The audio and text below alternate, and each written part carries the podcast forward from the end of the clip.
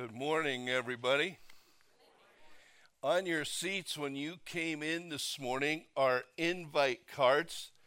Christmas Eve is 1 week away. Isn't that crazy? And these are invite cards for you to leave, maybe in a convenient place where someone's going to pick it up. But the desire would be that you hand this to somebody this week or grab a couple of them, two or three of them, and invite somebody to the service on the square next Sunday at 5:30. Couple things with that. If it's raining, we will be here, all right, because we can't take the equipment outside. If it's snowing, that'll be awesome, all right? We can withstand snow, but our equipment can't withstand rain. But we're going to have great weather, right? All right, pray the Lord bless us with that. And we'll have a candlelight service out there. We will not meet here on Sunday morning. We will meet at the square at 5:30. If it does rain, we will be here. All right, and we'll make that call. Watch online, and you can pretty much know if you drive by the square and we're not there, we're here. Okay, we're here. We've been going through a series, Christmas Classics, and one of my all-time favorite, probably at the top of the list, is Charlie Brown's Christmas. Everybody agree? I mean, it is, out of all the Christmas classics, it's the one that tells the message of Christmas. When everything is going crazy, one of my favorite parts, and we can't show it to you this morning because of copyright rights, we're working through all that, but you'll remember it, is when Linus grabs his blanket, walks out center stage, and explains and announces the true meaning and story of Christmas. And you've heard that this morning as we've worshiped together and went all the way through the Christmas message. Which makes me think, how many of us have ever really stopped to think how strange it was the way God chose to pull that first Christmas off? Have you ever thought about how different that first Christmas would have been if you or I would have been programming the event? Years ago, Isaiah wrote, "For my thoughts are not your thoughts, neither my ways your ways, declares the Lord. As the heavens are higher than the earth, so my ways are higher than your ways, and my thoughts higher than your thoughts." I don't know about you, but if I were God and the world would have treated me the way it treated him, I would have responded differently that first Christmas. If I went to all the trouble to greet the world, to provide for its people, and then they disobeyed my commands, they scoffed at my messengers, and they even pretended like I didn't exist, I probably would have sent like a fiery meteor from heaven just to destroy this place. That's how much patience I would have had. But God's ways are not our ways. He loved the world so much, he loved you so much, that he decided to come to earth as a human being so that we could be reconciled to him. But if I were God, I would have come at a different time than he came. I would have come at a time like today, where communication is crazy. We have cell phones, we have satellites, we have mass media. I don't know if you've been walking around Medina sometime and the sirens go off, and then all of a sudden in the city they can make an announcement that everybody hears, right? "Ladies and gentlemen, we interrupt this program to bring you an important announcement. The God of the universe has come to visit us." Wow. Would that have gotten everybody's attention? I believe so. I think, man, that's the way I would have done it.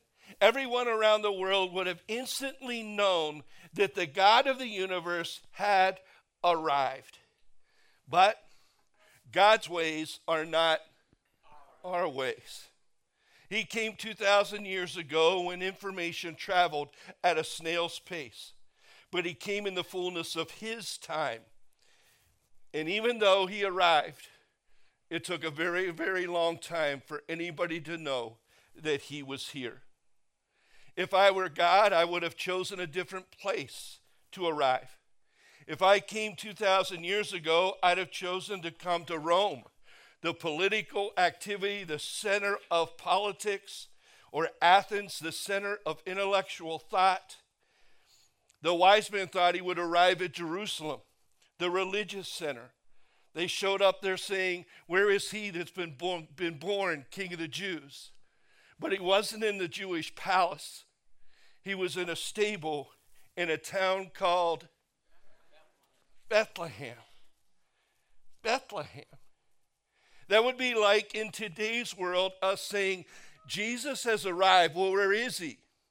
He's in Seville. Right? Bethlehem?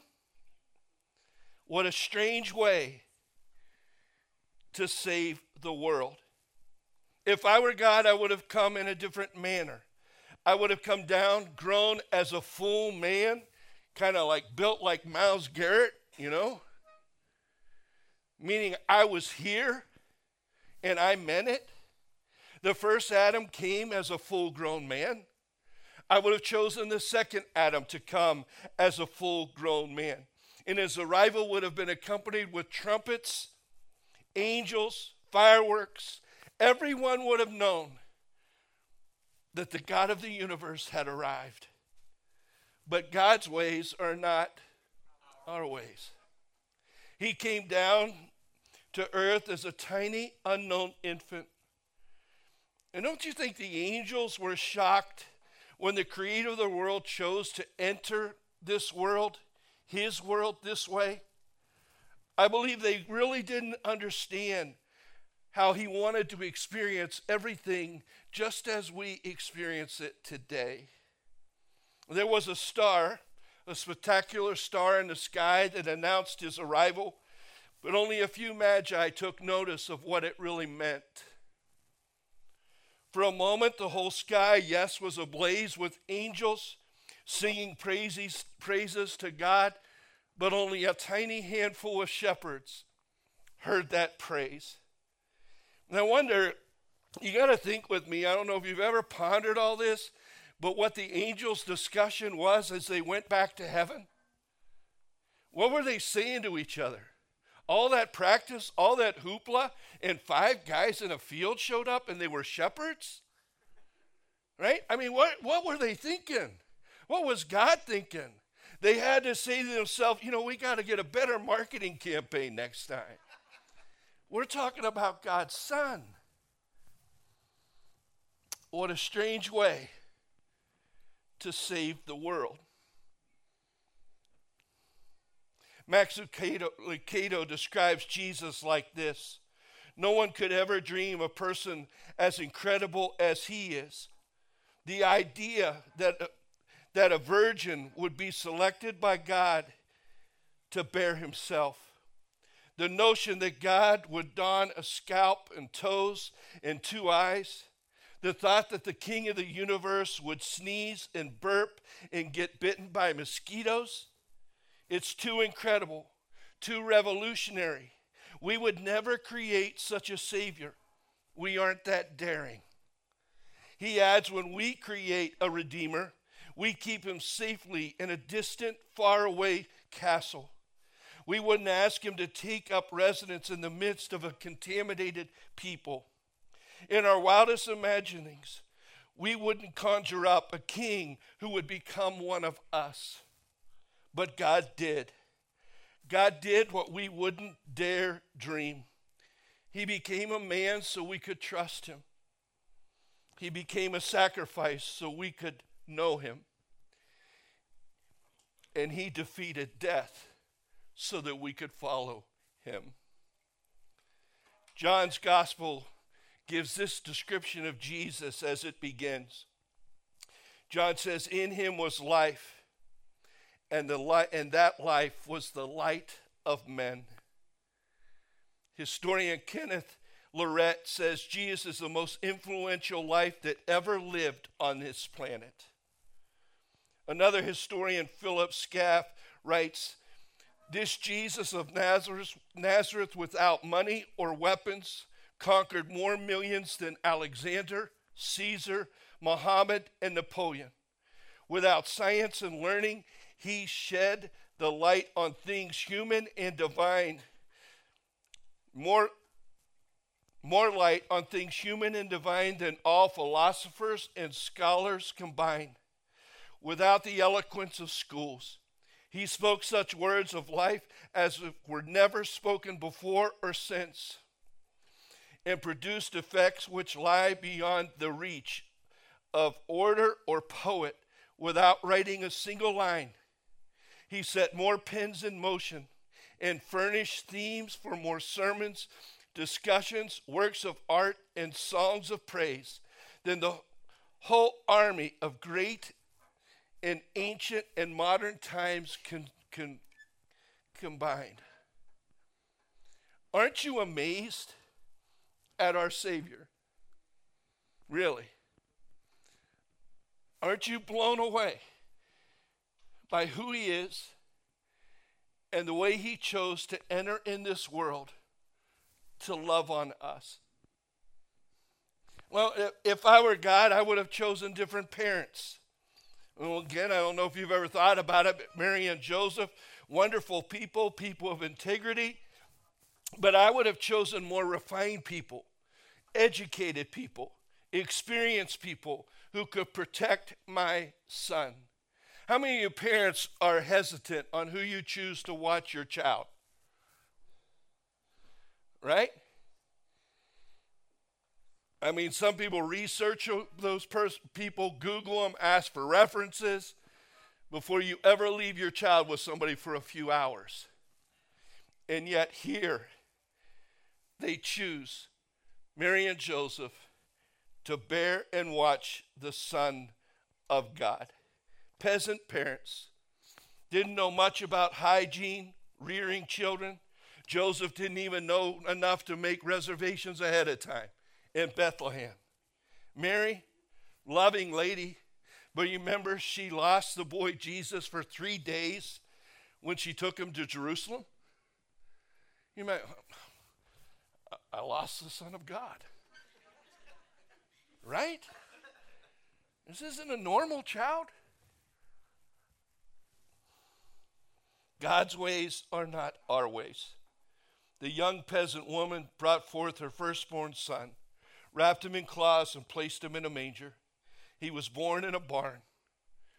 The first breath of baby Jesus took on the strong odor of manure.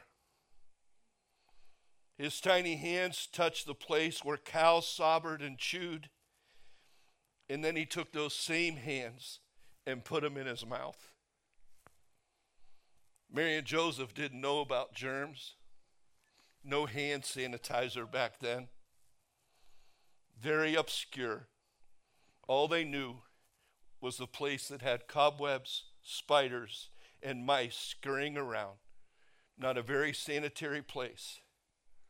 But God's ways are not our ways. The Bible says, you know the grace of our Lord Jesus Christ. Though he was rich, yet for your sake he became poor. Joseph had to be thinking the whole time, man, what a strange way to save the world. Think about it as you listen.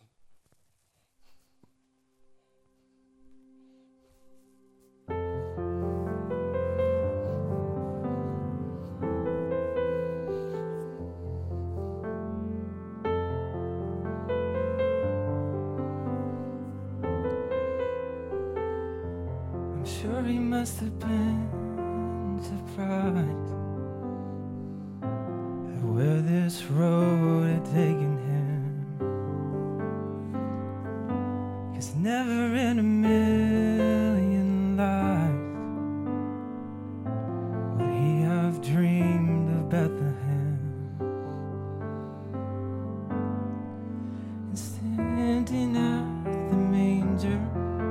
He saw with his own eyes the message from the angel come to life. And Joseph said, why me? I'm just a simple man of dream. Why him? With all the rulers in the world, why him? Inside this stable filled with hay, why her? She's just an ordinary girl. And now I'm not one to second guess what angels have to say. This is such a strange way to save the world. To think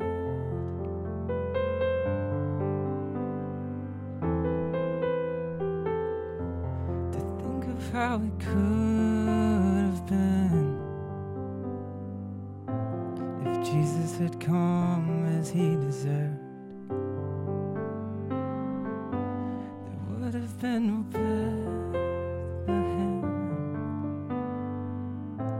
Bethlehem, shepherds at his birth, but Joseph knew the reason love had to reach so far, and as he held the Savior in his arms, he must have thought, why me? I'm just a simple man. All the rulers in the world, why here? Inside this stable filled with hay, why her? She's just an ordinary girl. And now I'm not one to second guess what angels have to say. This is such a strange way to save the world.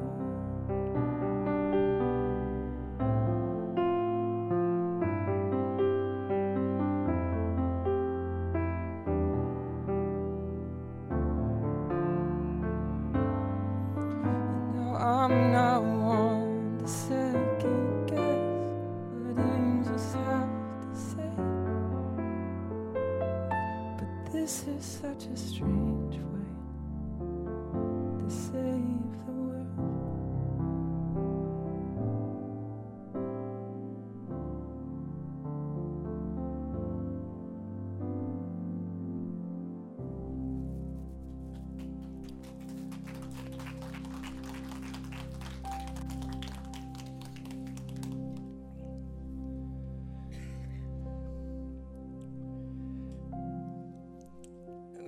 about you, but if I were God, I would have dealt with the sin problem differently than he did. I would have been more concerned with justice, with making people pay. But God's ways,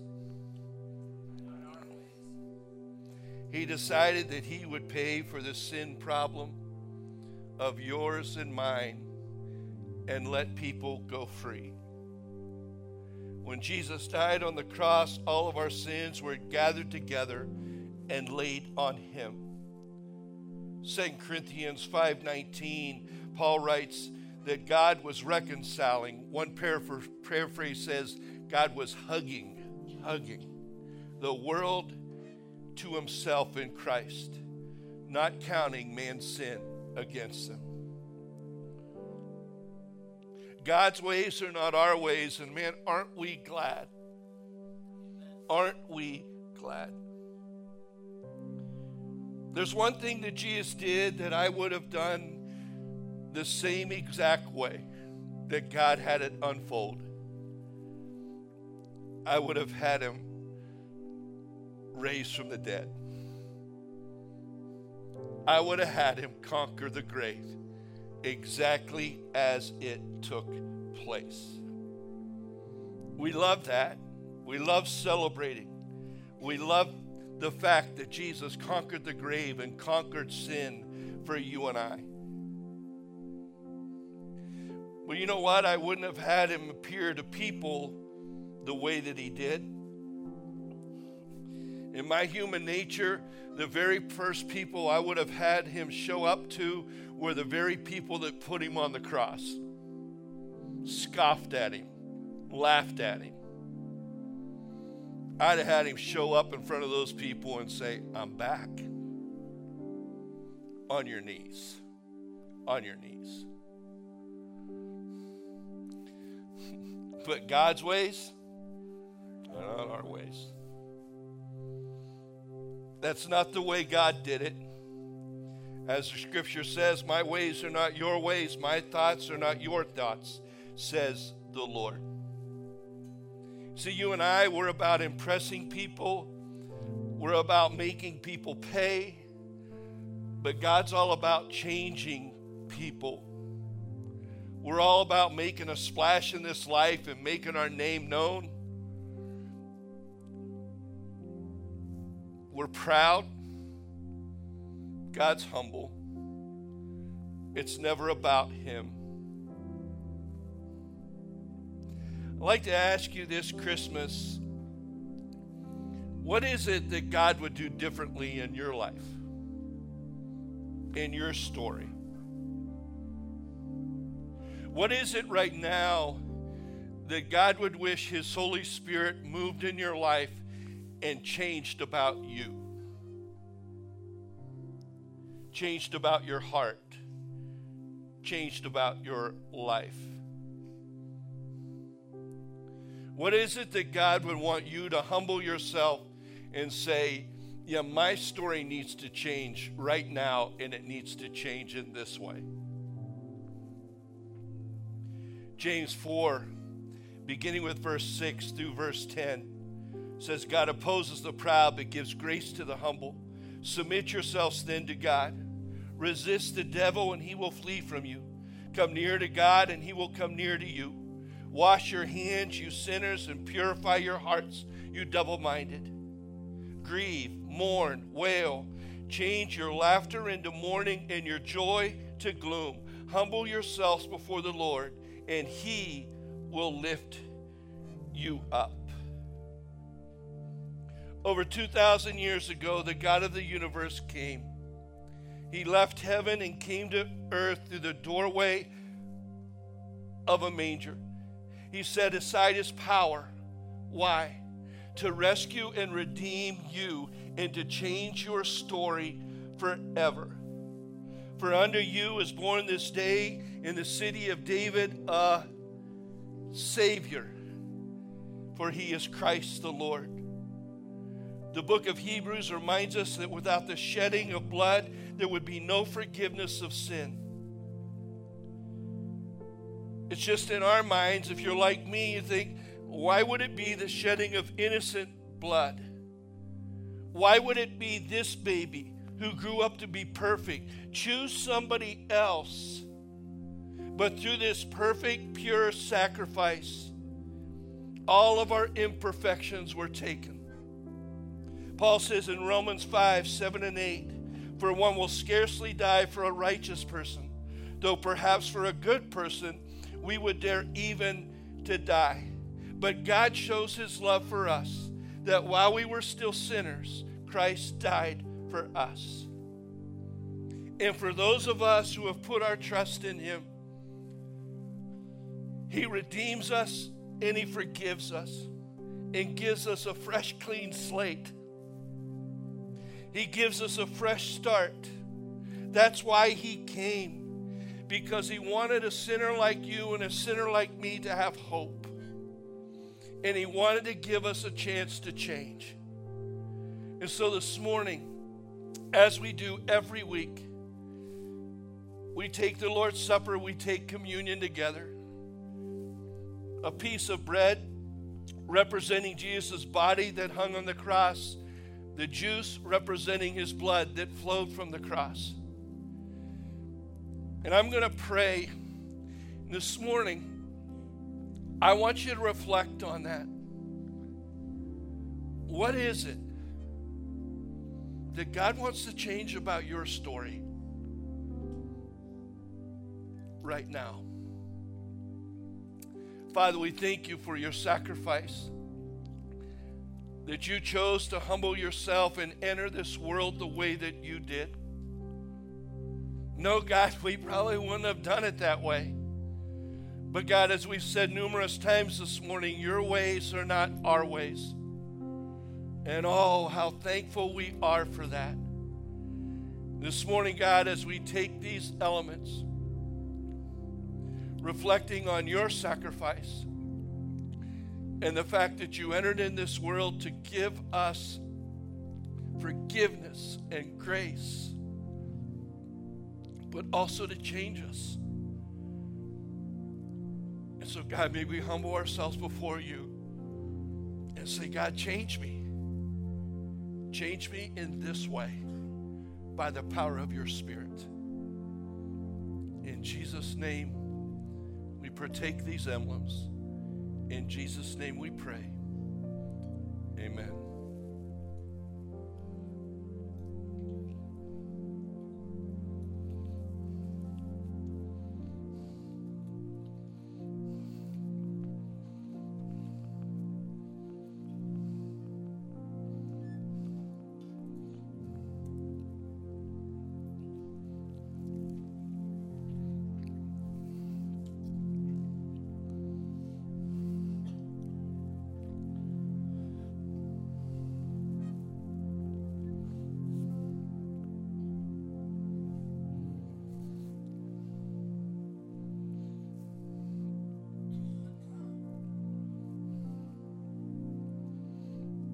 One of my favorite Christmas stories actually came out in the 2008 presidential race. John McCain was asked by Time Magazine to share his personal testimony and journey of faith. In that article, McCain shared a powerful story of something that occurred while he was a prisoner of war. He shared, when I was a prisoner of war in Vietnam, my captors would tie my arms so that my head was pulled between my knees. And often I felt incredible pain as I would stay that way all day and all night. But he said one night a guard came into my cell. He put his fingers to his lips, signaling for me to be quiet. And he loosened the ropes to relieve my pain. The next morning, before his shift was about to end, the guard returned to my cell and retightened the ropes, never saying a word. He wrote, a month or so later on Christmas, I was standing in the sandy courtyard when that same guard approached me. He walked up and stood silently next to me, not looking at me, not smelling at me.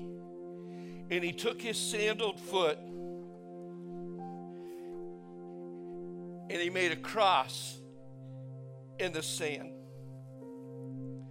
And we stood there silently looking at that cross, remembering the true light of Christmas, even in the darkness of a Vietnamese prison camp. Who would have thought that the birth of a baby could change everything? That enemies could somehow become friends, that hostility could be transformed, and that peace would overcome darkness and be changed into light. There's an old perfume commercial. I don't think it's even on anymore, but I remember it. It said, if you want to get someone's attention, what? Whisper. You remember? If you You want to get someone's attention? Whisper. Well, God got our attention, got the world's attention with a whisper as he slipped into this world unnoticed, and people had to search to find him. What a strange way to save the world. I want to leave you with one thought for Christmas. Look for God in the simple things, not the spectacular things. So much of our world is looking for an emotional high, a miracle to accompany God. Yeah, God can do that, but most often God is found in the whisper. The prophet Elijah discovered when looking for God that God wasn't in the violent tornado. He wasn't in the fiery explosion. He wasn't in the earthquake. He was in the still small voice, the whisper. I challenge you this Christmas to hear his whisper. Maybe you sense his expression in the reaction of a child or touch of a baby. Maybe you experience his whisper in speaking to an older person. Maybe you experience his whisper when the special song comes across the radio when you're driving your car. I don't know when it will be, but I want you to listen for his whisper and hear his still small voice say to you, I know everything about you. I know the number of hairs on your head. I know the thoughts on your heart. I know everything you've done well, and I know everything you've done bad. But nevertheless, I love you. I forgive you. I want to have a relationship with you. I entered into this world because of you. Listen for his whisper. No, his ways are not our ways, but aren't we glad? Our way leads to conflict. His way leads to peace. Our way leads to emptiness. His way leads to joy. Our way leads to death. His way leads to eternal life. Listen for his whisper. Father, I pray this Christmas that we would do exactly that. God, that we would listen for your whisper. And God, we would give you full attention as to what it is in our lives that needs to change. Thank you, God, for sending your Son. In his name we pray. Amen. Let's stand together and sing.